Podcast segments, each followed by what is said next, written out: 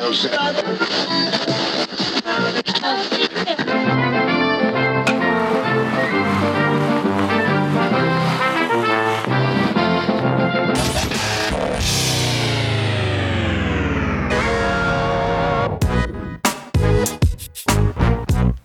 right, welcome back to another episode of Sean and Ed's 2 Baseball.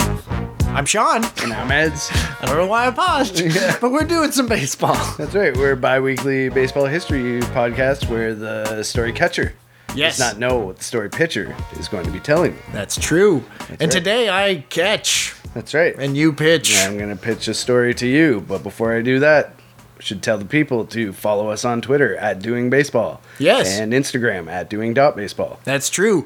Follow me at Sean Does Baseball. No, Sean Do Baseball. Sean Do Baseball. And I'm Ed's Do Baseball. Okay, whatever.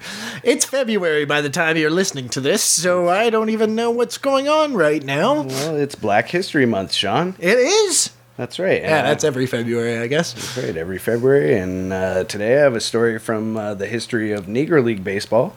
Fantastic. Yeah, and uh, before I get into it, I'm also going to tell people to uh, give us a rating and review on Apple Podcasts or Spotify if you can. Thanks for listening to us there.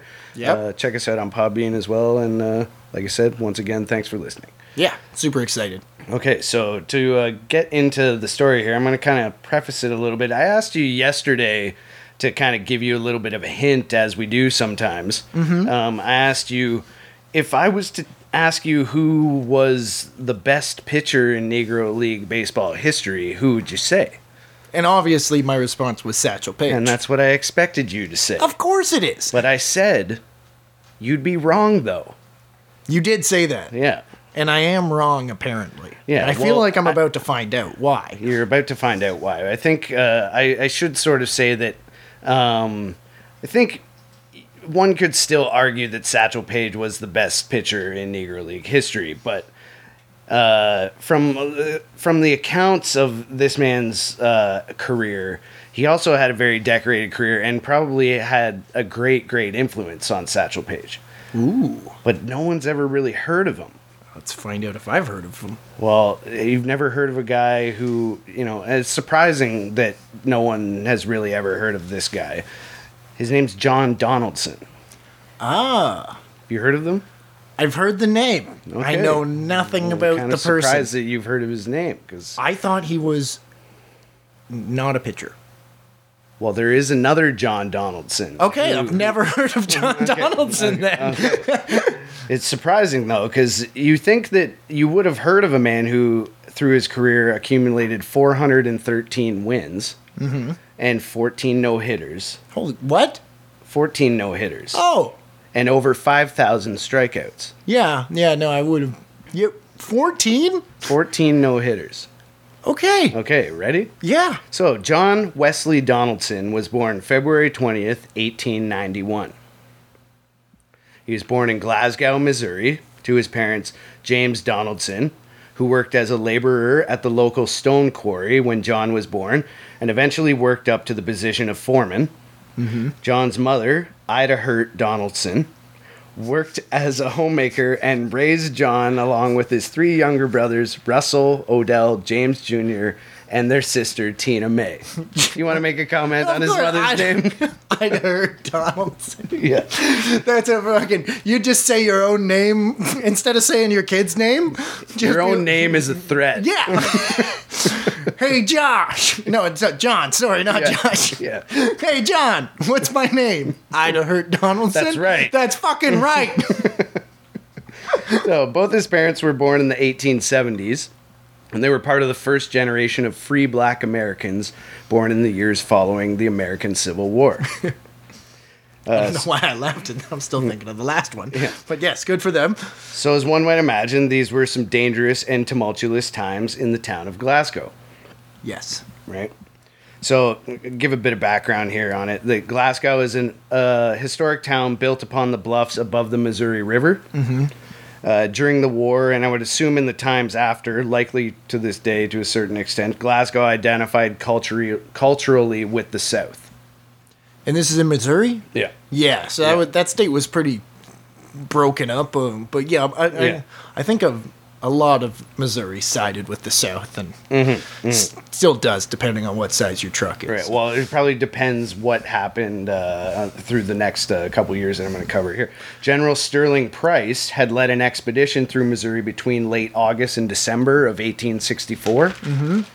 and it was a attempt to wrestle control of Missouri away from the Union Army. Ah, Uh, his quest was ultimately stopped after Price and the Confederates were surrounded and suffered significant losses at Big Blue River, Kansas City, in late October.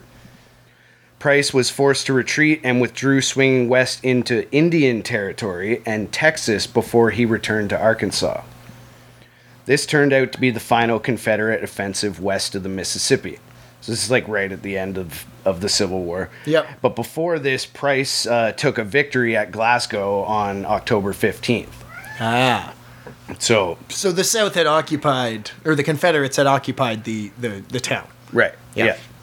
So the war is probably a pretty hot button topic in Glasgow following the war, I would guess. Uh, you've got a town that identifies as Southern with a population of former slaves and their families now free to live amongst whites. So fast forward a little bit. Here's an example of that uh, of that hostility. Oh, In dear. 1891, one month before John Donaldson was born, Ollie Truxton, a black man from Glasgow, was murdered by a lynch mob in his hometown. Yeah. Yeah. Shit. And in fact, according to the record, 30 Years of Lynching in the United States, which was published by the National Association for the Advancement of Colored People in April of 1919, 17 black men were murdered by lynch mobs within a 75 mile radius of Glasgow by the time Donaldson turned 20 years old. How many? Seventeen. 17 within a 75 mile radius. And these would all. Oh god. Imagine just. Yeah. No, that's fucked up. That's like growing up in a. Like not yeah a war zone essentially. If You're a young yeah. black man. Yeah. Because Yeah, it's a very neat like small part of the population. That, Right. That's what it would be like. Yeah. There's probably only a few hundred of them. and Seventeen get. Oh god. Right. So It's terrible. it- it's uh, kind of a violent area. It's, Yep. Uh, but Glasgow, on a more positive note, was also famous for having the first steel suspension bridge over the Missouri River. Oh well, that's great. yeah. I'm really glad that their infrastructure is is much better than their racism. Right. right. That's just you know, it's not to sort of take away from that. That's just this also adds to the story because because of the bridge, the town was a hub for transportation. Yes. So having this railroad bridge was originally built in 1878 and 1879 and rebuilt in 1900, but that's neither here nor there. The point is having this bridge and being a hub of transportation for goods and whatnot traveling across the river, Glasgow was Glasgow was also somewhat of an entertainment hub Ah. right? So minstrel shows and traveling circuses were often passing through the area. So Donaldson was known as a young boy to travel down to these shows and try to work for a ticket to the show, whatever it was. Yeah. So he'd do things like get water for the horses that drew the carriages of the shows, and then they'd let him in. Okay. So young John, you know, is hanging around the circus and everything, and he gets talking with these nomadic entertainers and kind of gets an idea of what life on the road is like from all these conversations. Uh huh. And he also learns what it means to be a showman. But also, like the majority of boys in the United States, John Donaldson played baseball. Or back in these days, one old cat with the neighborhood boys. Of course. So he's he's He's playing stickball. He's playing stickball? Essentially. and he's uh and he's learning how to entertain people for money. Right, right. So John had the best arm. Mm-hmm. So naturally he pitched, and a natural he was. Pete Gordon, who spearheads the Donaldson Network, a research collective dedicated to the legacy of John Donaldson. Wow. How Ma- many? How big is that network? It's pretty big. Oh, right. I, it's wild. It's got a wealth of uh, information. Anyway, let me tell you, fantastic. Yeah, maintains so Pete maintains that they haven't uncovered a game from John's youth that he did not strike out at least fifteen batters. Wow. Mm-hmm. Okay. So he's he's a natural, as I said. Yeah. Yeah. Yeah. So John attended an all black Evans grade school and would pitch for the baseball team against his mother's wishes. He led them to an eight cities championship, With the final game taking place on a Sunday, Donaldson's mother, Ida Hurt, asked John not to play on the Sabbath, saying, I'd hurt John if he pitched on Sunday. Oh my God, she did it! she did it! She no, I just made that. Ah. She fuck didn't off! say that. Ah, dude. Imagine. I love it though. She definitely pulled that out at one point. She had to. She had to. You would have had to. It's the ultimate mom joke. Okay. But pitch he did, and his mom was pissed. But Yeah. when she heard the crowd cheering for her son, she changed her tune and became his biggest fan. I think Jesus could totally be okay with it. Yeah. That's, that's, I don't know what that. I apologize. John then moved on to high school, and it would be assumed that he would have pitched, but there is no official documentation. Mm-hmm. But he did make the newspaper on September 17th, 1908, because he had left his team and pitched for another. The Glasgow Missourian wrote, quote, John Donaldson, a member of the Hanaka Blues, Glasgow's crack-colored ball team, went to Higbee Sunday and pitched for the Hig- pitched for Higbee against Moberly, winning the game by a score of 2 to 1. Fucking. I love when he pitches for Higbee and they beat Motor. Everybody loves that. Everybody. That's- that's It us. makes headline news. That's but amazing. obviously he's, He's like very you know, good. He's very good. He's got a lot of pedigree. If like the newspaper is taking note that he's like, yo, John is going and playing in Higbee. Yep. Maybe that's a little sketchy. I don't know if that's what they're kind of implying, but, But, anyway, yeah. he's making the news. He's making the news, that's for sure. So Donaldson pitched mostly for Hanaka from 1908 to 1910, and after that, that's when his professional career began. Uh, his mother wanted him to become a Methodist preacher, though, and after high school, John went to George R. Smith College, which had a seminary for the African Methodist uh, Episcopal Church okay. but he was only there for a year. Preacher he would not be. John Donaldson was born to play baseball, and in 1911 he joined his first professional club, Brown's Tennessee Minstrels, who were commonly called the Rats. I, what? Why? I don't know. I don't know. It's Those not- the, the Browns Tennessee Minstrels. Oh, the Rats. Yeah, it's not clear why they're called the Rats. It's actually it's a it- nickname. It'll become apparent, and I'll tell you why eventually why Okay. they're called the Minstrels. But now Donaldson had a long career, and I'm sure we'll talk about a lot of these teams. But I'm just going to list them off because when they're read all together, it's quite astounding. You're about to read every team he played for? That's right. Oh my god. Austin Jackson, eat your heart out, bud. Ready? Yep. Tennessee Rats, 1911. All Nations, 1912 to 1918. Lehigh, Iowa, 1912. Kansas City Colts, 1915. Palm Beach, Florida, Royal Poinciana Hotel, 1916. Okay. Los Angeles White Sox, 1917. Indianapolis ABCs, 1918. Brooklyn Royal Giants, 1918. Detroit Stars, 1919. Chicago American Giants, 1919. Kansas City Monarchs, 1920 to 1923. All Nations again, 1920 to 1923. Bertha, Minnesota, 1924 to 1925. Kansas City, 1924. Lismore, Minnesota Golden Gophers, 1925 to 1926. Madison, Minnesota, 1925. Minneota, Minnesota, 1925. Radville, Saskatchewan, 1925. So he crosses the border, heads Wow. up to Canada. Plentywood, Montana, 1925. He seems to be getting more northwest as his career goes. Moose Jaw, Saskatchewan, 1926. Bertha, Minnesota, 1927. He heads back. yeah, once you have a Bertha. And thank God, yeah, that's true. And thank God he actually. I'm just gonna add this in. I don't have this written down, but thank God he did like make it one or at least or two stints in uh, Minnesota because it was actually because he was in Bertha, Minnesota, which was 13 miles from where uh, uh, Pete Gordon grew up. Mm-hmm. Uh, that he was actually inspired to start all this research and start the Donaldson Network. So, Wow. you know, that's kind of a significant point in history. If he had not have been in Bertha, who knows if uh, we would know who he is. That's wild. Uh, Melrose, Minnesota, Jesus, what? Why are you 1928. still talking? Scobey, Montana, 1928. Gilkerson's Union Giants, 1928. Arlington, Minnesota, 1928. Colored House of David, 1929. That's a weird one. St. Cloud, Minnesota, 1930. John Donaldson All Stars, 1931 to 1933. So he had his own team. Yeah.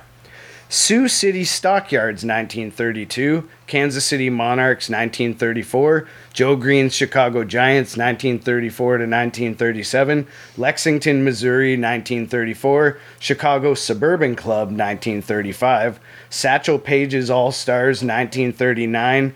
Joe Green's Chicago Giants, 1940. Lehigh, Iowa, 1949. And that's it. He would be like 59 Yeah. by the end of all that. That's an old. I think the last one was just an old timers game or something. okay. But but so, I just all I can think of is just did he like not wasn't able to pay a hotel bill at one point? Ended up playing- well, the hotel's a baseball team now. well, you got to remember this is like er, in the times where like he was a barnstorming, but also Yeah. just like you know Just kind playing of for kind of a hired gun. Oh, anyone yeah. who would pay him to play, he would go there. Yeah. So as I mentioned before, I like listed off fifty teams or whatever that was. I don't think it's fifty, but it's it's close. It's a lot. It's a distinguished 40 year career in baseball. That's right. So, as mentioned, Donaldson began his career with the Tennessee Rats, who were actually, as I mentioned, called the Minstrels. Yes. And it was a fitting name, Sean, because that's exactly what they were. Minstrels. That's right. The team would play a game during the day Mm-hmm. and then put on a minstrel show in the night. so everything's coming full circle. That's right. Yeah, So with his, say, his so he's youth. perfect that he hung around with all those minstrels That's at what the I bridge. That's what I thought of kid. at first. I'm like, what kind of baseball team is this that has minstrels in their name? Are they putting on some sort of show? Well, that's exactly what they were doing. So they, well, obviously before stadium lighting, so day game baseball. Even oh, that'd be fun. Mm-hmm. That's kind of you want to start a band that just plays baseball games. Sounds like the best time ever. Yeah. Okay. Keep going. Okay, so that season he would play in more than 60 games, most of them in Iowa with short trips to Minnesota and Nebraska. Yeah. The Rats went 140 or 184, excuse me, and 17. John was 44 and 3. Holy. Uh, the Ackley Intercounty Journal recognized his talent and remarked, quote, The Rats have a slab artist on their staff who, if he had a coat of whitewash, would be playing big league ball. He is certainly a chocolate colored wonder with his slants. No, I mean that is one hell of a way to to to say if it wasn't for racism, this guy would be in the major leagues. That's right, yeah. It was wow. There was Yeah. a lot baked into that sentence or two. Yeah, there's a lot of veiled racism in that Oh, compliment. I don't there. think it was veiled. Well, I don't think it was veiled. veiled. Yeah, I don't think it was. It was. It was like, how do I make racism sound fun? That's what I'm trying to say. yeah, I guess veiled isn't really the right word to describe there. Uh, John knew his talent and he had high standards for himself, as was written in the Glasgow Missourian on April 20th, 420 Blaze It, 1918. Quote, John writes that in a game played in Novinger, Missouri last Saturday, the Browns team won by a score of 3 to nothing. The opposing team was made up of Kirksville Leaguers, a white team. He let his opponents down with one scratch hit and struck out the first 11 men and 19 in all. wow. Yeah. So he's just mowing them down everywhere he goes. Yeah, not scoring runs if the first eleven batters don't get on base. No, no. So then in 1912, J.L. Wilkinson, the man who famously was said to not have a prejudiced bone in his body, mm-hmm. and who eventually became one of the founders and the only white owner in the Negro Leagues, put together a traveling team that was constructed with players of many ethnicities. They even had a woman on their roster as they barnstormed the upper Midwest. Mm-hmm. The All Nations traveled in their own private Pullman car. Holy fuck! I just listened to a podcast on Pullman today. On Pullman? Yeah, yeah, I forget his first name, but Pullman was the, the guy. He he he invented uh, the the luxury train car essentially. Mm-hmm, So this is a nice train car. It's very interesting because I looked this up and I was like, "What's a Pullman car?" Oh and my then God! I fucking started looking at that stuff. Do you have so- anything to read about Pullman or Not really, no. okay, but anyway, so Pullman, I think it was George Pullman. I don't know. Everybody was named. Yeah, it was George Pullman because racism Um, that's how black people, everyone started calling them George because they were the butlers on his train, and Oh, they were so racist that they wouldn't call them by a name. They just called them by Their George name? because Oh, okay. that it was a Pullman train. Joe George, it terrible. Wow. Yeah, yeah, and he also like had cities for his workers and treated them horribly. There was a big strike. There's Eugene Debs got involved. Anyways, the dude died. They had to encase his casket in steel and cement to make sure no one fucked with his body. Wow. Okay, What an back to the- what an aside. what an aside. Continue. Their Pullman car also carried portable bleachers and arc lights. Yeah. So, like during the day, they they pull in, Holy they shit. set up their bleachers and the Yeah, lights and yeah. the tents for their game, and then after the game, they tear it all down, put it on the Pullman car, and away they go. All right. So, uh, 1912 to 1917 were John's prime years of his career. In 1911 through 1912, he was often referred to in the press as the world's best colored pitcher. Okay.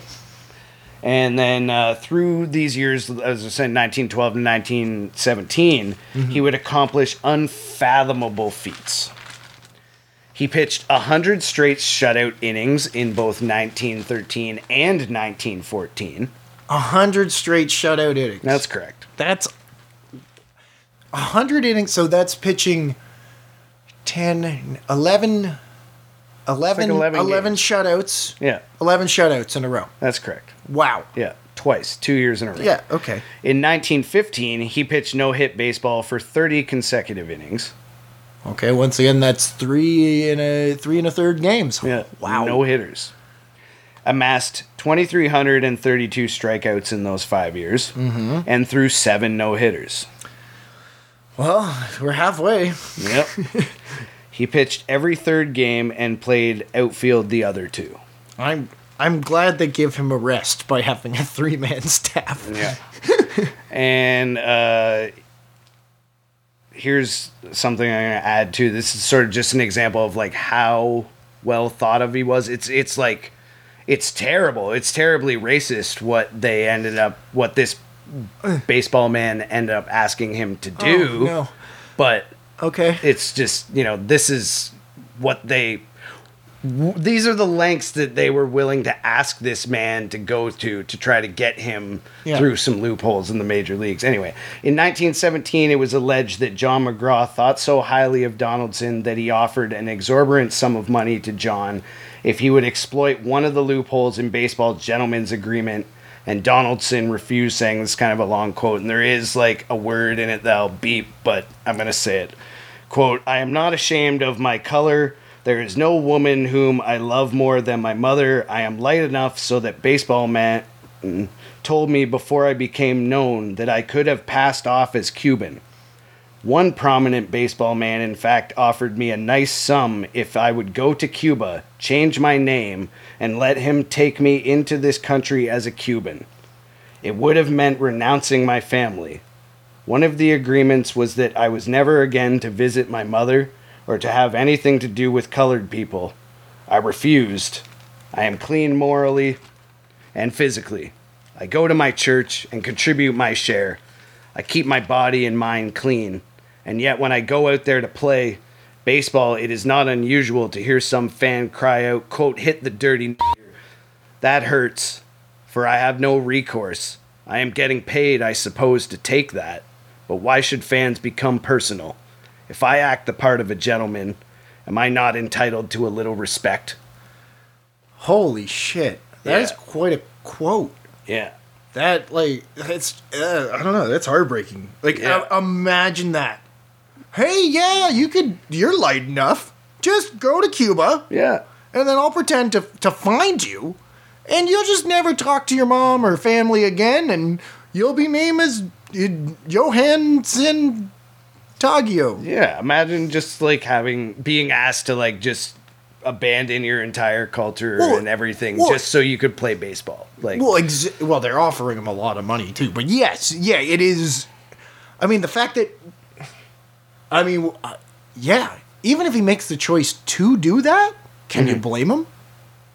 But like, I'm I'm saying he's a much like clearly he's a man of strong moral standing Right. to turn that down. Mm-hmm. And that's what I mean. Like they offered him to, like, do you want to be not black in 1920 or whatever? Yeah. Like, holy fuck. 1917. Yeah, but yes. I mean, Split regardless, yeah, no, that's that's wild. Like the fact that, I mean, yeah, the you cancel your family. That that's wild. Mm-hmm. Just to to to put it direct, I I wouldn't have blamed him if he if he took the deal. But, Mm-hmm. But holy fuck, that's yeah. that's ridiculous to ask somebody. Yeah. But And- obvious, obviously, he's a man of great integrity. Well, and you can see it. He's just like like I'm a gentleman. I'm a performer, and like fuck, like you people just you just why? Just Mm-hmm. Yeah. like it's that's what that's it. heartbreaking. I don't that's hard this. part. Yeah, yeah, and, he he's- did, and he did. Yeah, oh, it's he awful. didn't. Okay, so So, in yeah. 1920, or sorry, I gotta go back. Yeah. I gotta go back. Okay. Wilkinson pulled out uh, of the All Nations in 1917 with the looming military draft. Mm-hmm. Yeah. But Donaldson took over and continued barnstorming, keeping the team together, trying to meet as many of the promised dates as they could. And then he spent the 1917 winter with the LA White Sox. John married Eleanor Dixon Watson on November 7th, 1917. Mm-hmm. They had no children, but they remained together their whole lives. Mm-hmm. Donaldson registered for the draft. However, based on his historical records of baseball games, it seems his service time was either very short or probably non existent. Yeah, Uh, through April to June of 1918, John joined the Indianapolis ABCs, but was soon recruited by John Lloyd, manager of the Brooklyn Royal Giants, in order to help the Brooklyn team stave off their rivals, the Lincoln Giants. ah, yes. everybody called the Giants. at this Yeah, time. no, I've read a lot about that. Those like the the Midwest League. Everyone's the Giants. Yeah, because everybody. Wa- anyways, yeah, they they, they kept one up and each other. "We're the Giants now." I guess. Yeah, I guess you could. Yeah, Yeah. We're bigger than you. We're Well, the bigger Gi- Chicago Giants. Yeah, so So, uh, stave off their rivals, Li- Lincoln Giants, in their quest for the title of best colored champion in the East. Uh, but John lost both of the two contests. Brooklyn lost in four double headers against Lincoln. So they they did ultimately win. Brooklyn ultimately won. They won the series six to two, but both their losses were John Donaldson starts. and this is the the Brooklyn Eagles. This is the Brooklyn Royal Giants. Oh, the Royal Giants. Sorry. Yeah. Yeah, yeah, yeah. Yeah. Uh, so in 1919, Rube Foster was laying the groundwork for the eventual Negro National League Yes. and recruited John to play for a new franchise, the Detroit Stars. But in 1920, Donaldson was reunited with J.L. Wilkinson, or Wilkie, who was now the owner of the Kansas City club. And Wilkie says it was John Donaldson who named them the Monarchs. Oh, There you go, John Donaldson credited with uh, the naming one of the most famous teams in uh, baseball history. history. Oh Yeah. my God. Yeah. Yeah. So the pitching staff was a poker hand of aces with John Donaldson, the fourth man behind Sam Crawford, Rube Kirby, Curry, and Bullet Joe Rogan. Oh fuck yeah. Not that Joe Rogan. Oh, I know, I know. I've, I've heard of Bullet Joe Rogan before, but I forgot there was a baseball player. named Baseball Bullet- player, not podcast. not podcaster. Donaldson compiled a six and four record in league games and batted 320 on the season. So he's also a very accomplished hitter. yeah. Uh, I just want to also point out Joe Rogan wishes he was named Bullet Joe Rogan. Yeah, yes. I think everyone does. I think everyone wishes their nickname was Bullet. In 1921, he was 294 and had a lot more at bats. I guess he was like, you know, he, he, as you could kind of see by his record, his like arm was kind of dwindling a little bit. Mm-hmm. In 1922, Donaldson continued to play outfield for the Monarchs, but in June, Wilkie transferred him once again to the All Nations team as Wilkie needed a marquee name for his money making team. So to say like money making team, it's like the Negro Leagues had revenue sharing. Yes. And I guess Wilkie was making more money with the barnstorming team, so he was like, "Oh, this is struggling now. I need more money for the Negro Leagues team, Yeah. so I'm gonna send my my big name John Donaldson, who's like, you know, got the crazy trickster, and I'll tell you about it in a little bit. But Yeah. you know, I can rake in more money Yes. putting him out there. Yeah. And Donaldson probably could make more money out there the as same. well. Yeah. So John eventually, though, would return to Kings, Kansas City by the end of the season's series of exhibitions, and then John did the same thing for 1923, but his life was sadly altered that year. Oh no. Donaldson's father, James, was involved in an altercation at a railroad depot with a police constable and was shot in the face and killed. Oh. Yeah. Yeah, that's life altering. Yeah, it'll change things up for you. Yeah. The constable was quickly acquitted within 48 hours. Okay. after a muddled police report alleged that James Donaldson was drunk during the altercation. When a man was drunk, I mean, anytime I see a drunk man, I shoot him in the face just to be sure. Just to diffuse the situation. I- See, I was scared, so I, I- tried to diffuse the situation by shooting him in the face. I mean, alcohol. Uh, It's completely reasonable. well, Josh. alcohol's illegal at the time, though. Remember, alcohol's illegal. So yeah, I guess that, that's that, that, that's the thing. Basically, he was on drugs. That's basically He's drunken on drugs and drunken on drugs, and we shoot people who are drunken on drugs in the face. So he nat- died naturally, is what uh, I'm trying to say. That's what he wanted, clearly. John never commented to the press about his father's death. Yeah. Not to make light of the situation. Yeah. No, it's terrible. He took a more leisurely approach to his baseball career from that point on as well. Yeah. 1924, he started with Kansas City, but by May he was playing in Bertha, Minnesota, and enjoyed the less grueling schedule than on the barnstorming circuit. Donaldson in 1925 left Bertha and hired out his services to teams in Montana as well as in Saskatchewan up here in Canada. eh? In 1926, he pitched primarily for the Lismore Gophers. In 1927, he was back in Bertha, went to Melrose, Minnesota for 1928, and then in 1929, returned to the barnstorming circuit with stints on multiple teams all throughout the Midwest and Canada. You can go back and Yeah. rewind to that list if you want. Yeah. Exactly. Uh, at this time, John was making about 750 bucks a month Wow. which uh, I did the inflation for today. That's about uh, twelve thousand one hundred and ninety dollars. Yeah. That's a yeah. It's a it's a living. It's it's pretty good living. It's Yeah. it's not major league money, but uh, No, anyway. no. Uh, Donaldson had one last hurrah with the Monarchs in 1931 at the age of 40 as the barn as he barn as they barnstormed the Midwest. He hit 282 and played a solid outfield as usual. John continued to play on semi pro clubs during the 30s and then in 1939 traveled across the land with Satchel Paige and his All Star squad. Just kind of shepherding these like young, flashy Yeah. players across the country. So he's in his his forty. Uh, yeah, Yeah, he'd be, yeah, yeah. no, He's- he'd be 50. He'd be about 50 at Holy this point. Holy shit! Okay. He was born in 1891. Yeah, yeah, yeah. That's what I was trying to do the quick math there. Yeah. Yeah. Um, so this is where John Donaldson may have made his biggest impact on baseball history. Mm-hmm. Satchel Paige is famous for not only being one of the best pitchers of all time, but also for being one of the most interesting and entertaining men in the game. Hundred percent. And it's likely that a lot of his showmanship was influenced by John Donaldson. If you don't know like about Satchel Paige, like Satchel Paige had all kinds of tricky things he would do and uh, like barnstorming on these tours. Yeah. he had like funny names for his pitches. You know, trick and- pitches, trick windups, Yeah. stuff like that. Fun. They were, you know, there was much. Uh, they were they were showmen.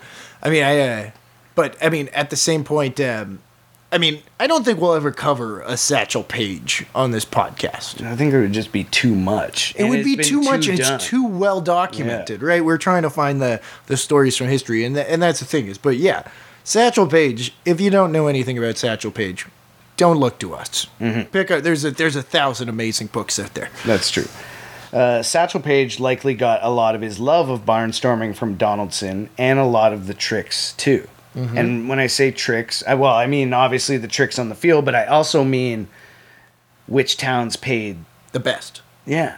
Because Donaldson had blazed that trail Oh yeah. for years before. I mean, there's people that had tra- blazed the trail before Donaldson as well, but Yeah. you know, Donaldson had you know years of experience barnstorming and was able to be, you know, no, we're not going to go to this town because no one comes and they pay jack shit. You know. Yeah, yeah, yeah. You know, there's nowhere to stay near this town, so we just avoid it. And yeah, Yeah, The- the- The, local umpires here are you know, Yeah. rednecks. So yeah.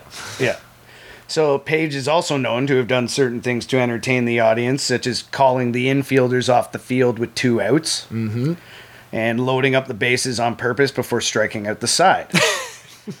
and according to Pete Gorton, who was a guest on Black Diamonds with Bob Kendrick, uh-huh. president of the Negro Leagues Museum, John Donaldson was doing those things 20 years before Satchel. Wow. He's like doing that on his barnstorming tours. you So that's- he's that's- like teaching them. This is how you entertain the crowd. You know, you get them to like talk. You get guys to talk word of mouth, meet at the fences, and say you got to go and watch Satchel Paige pitch. He loaded up the bases and struck out the side. This is why I love your know. episodes, man. It's all because that fucking bridge. Yeah, it goes back to the bridge. man. It does. No, you you do add little tidbits in there at the beginning that I'm like, why is he going into detail about this? Mm-hmm. And then, uh, yeah, no, that's that is a big thing though. That's awesome. Yeah, it's you know it's the entomology of Yeah, it. yeah. Uh, Donaldson once made a claim in a newspaper that every inning he would remove a player from his own defense. Until the ninth inning, it would be just he and the catcher left, and he would still win. And on top of that, he was willing to wager five hundred dollars to prove it. Wow. It essentially takes like an ad in the newspaper to be like, "All right, I'm coming to town, and this is what I'm gonna do. And if you uh, don't think I can do it, I'm willing to bet five hundred bucks." I wonder if that's 500 with just one $500 bet or with everyone. I don't know. That's a good. Well, I'm sure Just probably just one or two at just a time. one, or- yeah, because he's only he's making he's making what like nine hundred dollars a month or whatever. 750. Yeah, yeah. yeah, so Or it's- it's, uh, this may be a couple yeah, years after. Maybe that, he's but teaching Satchel that. He's like, if you make enough bets, you're bound to win.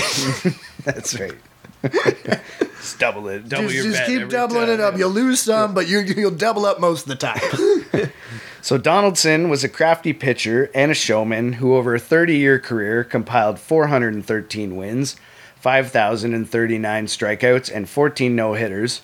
But it's hard to definitively say where he ranks among the greatest pitchers of all time, because during his heyday he pitched against a lot of inferior competition throughout his tours.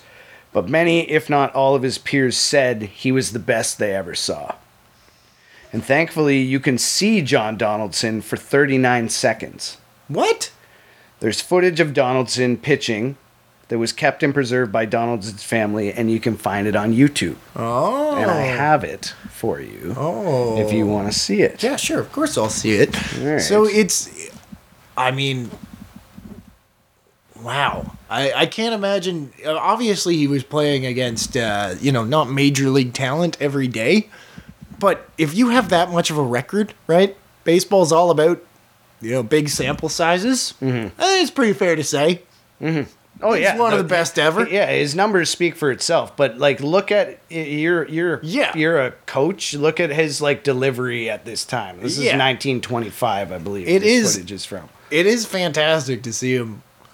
Like his mechanics are just sound. Like it's just you know, Yeah, he falls off really hard to third base, mm-hmm.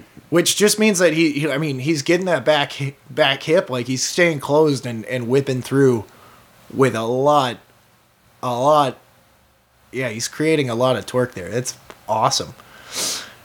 That is Yeah. wicked. No, it's it's fantastic to see. Yeah, it, if you're looking for this on YouTube, search John Donaldson Oxley film.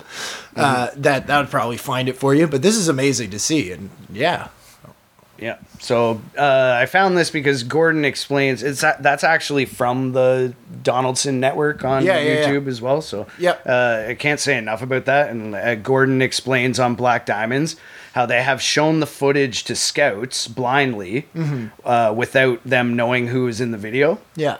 And they all seem to agree that the man on the mound in Fergus Falls, Minnesota in 1925 would have a lengthy career. Mm-hmm. He had the best throwing style of anybody else they've seen in those years. Yeah. And uh, many players in the Hall of Fame seem to have a worse throwing style than John Donaldson. So, oh, no doubt. um, so as you can tell, John Donaldson had a great baseball mind, and he was a seasoned veteran on the road. Mm-hmm.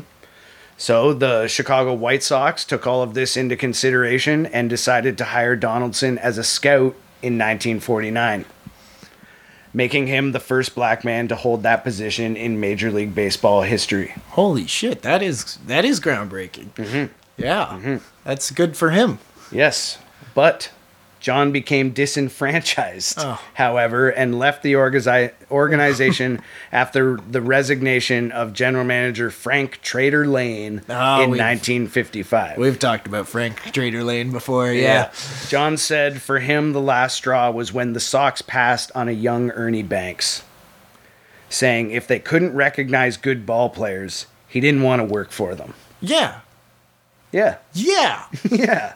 Yeah. Understandable. And they wouldn't win until 2005. 2016. Damn it. what? The White Sox? Oh, the White Sox. Right, Yeah. right. Sorry. Were just- I'm thinking Cubs. I don't know. blah, blah, blah. anyway, Ernie Banks went to the Cubs. That's where Yeah, my yeah, yeah, yeah. Okay. Anyway, so John and Eleanor made their home in Chicago following his life in baseball. Mm-hmm. He worked for the U.S. Post Office and spent time coaching kids baseball in the area. Mm-hmm. Donaldson died April 14th, 1970, six months after Only the Ball Was White by Robert Patterson, Peterson was published, and John's story may be more well known had he lived to see the coverage the players in that book received. Mm-hmm. It's kind of something that like Gorton surmises surmised on the uh, on the podcast, and I kind of agree with that. That like you know a lot of players that got the coverage in that book Yeah. eventually became more well known because of the interviews that were spurred by that you know publication. Well, I will. I actually, uh, funny enough, I, I just started reading that about a week and a half ago. Fuck, synchronicities, man. Yeah, it's amazing. So thankfully, in recent years, more attention is being given to the story of John Donaldson. Although he failed to make the National Baseball Hall of Fame on a special pre-Negro Leagues ballot in 2006, his legacy lives on because of the tireless work by SABR member Pete Gorton and the others at the Donaldson Network. And those in Glasgow now have a monument of their own, as in 2020, the Glasgow High School unveiled a larger-than-life statue in John Donaldson's likeness next to the baseball field that bears his name. wow. Yeah. That's that's. I mean, I'm surprised. As I hadn't heard of him. I obviously I haven't dug into that. The the only the ball was white too much. Uh, I think I've only read the first chapter or two. But uh, I mean, I yeah. I mean, Satchel Paige is. I don't want to say so well known, but you know, He's pretty well known. Like, Yeah. I mean, it's he's kind of a guy that like got a lot of coverage through like you know one of the biggest you know generations population wise of people in the world. You know when they were growing up, like the baby Yeah. boomers. I'm talking about. Yes. When they grew up, you know they were getting stories of Satchel Paige. You know, and you know. yeah. Anyway, I think that makes him like kind of well known.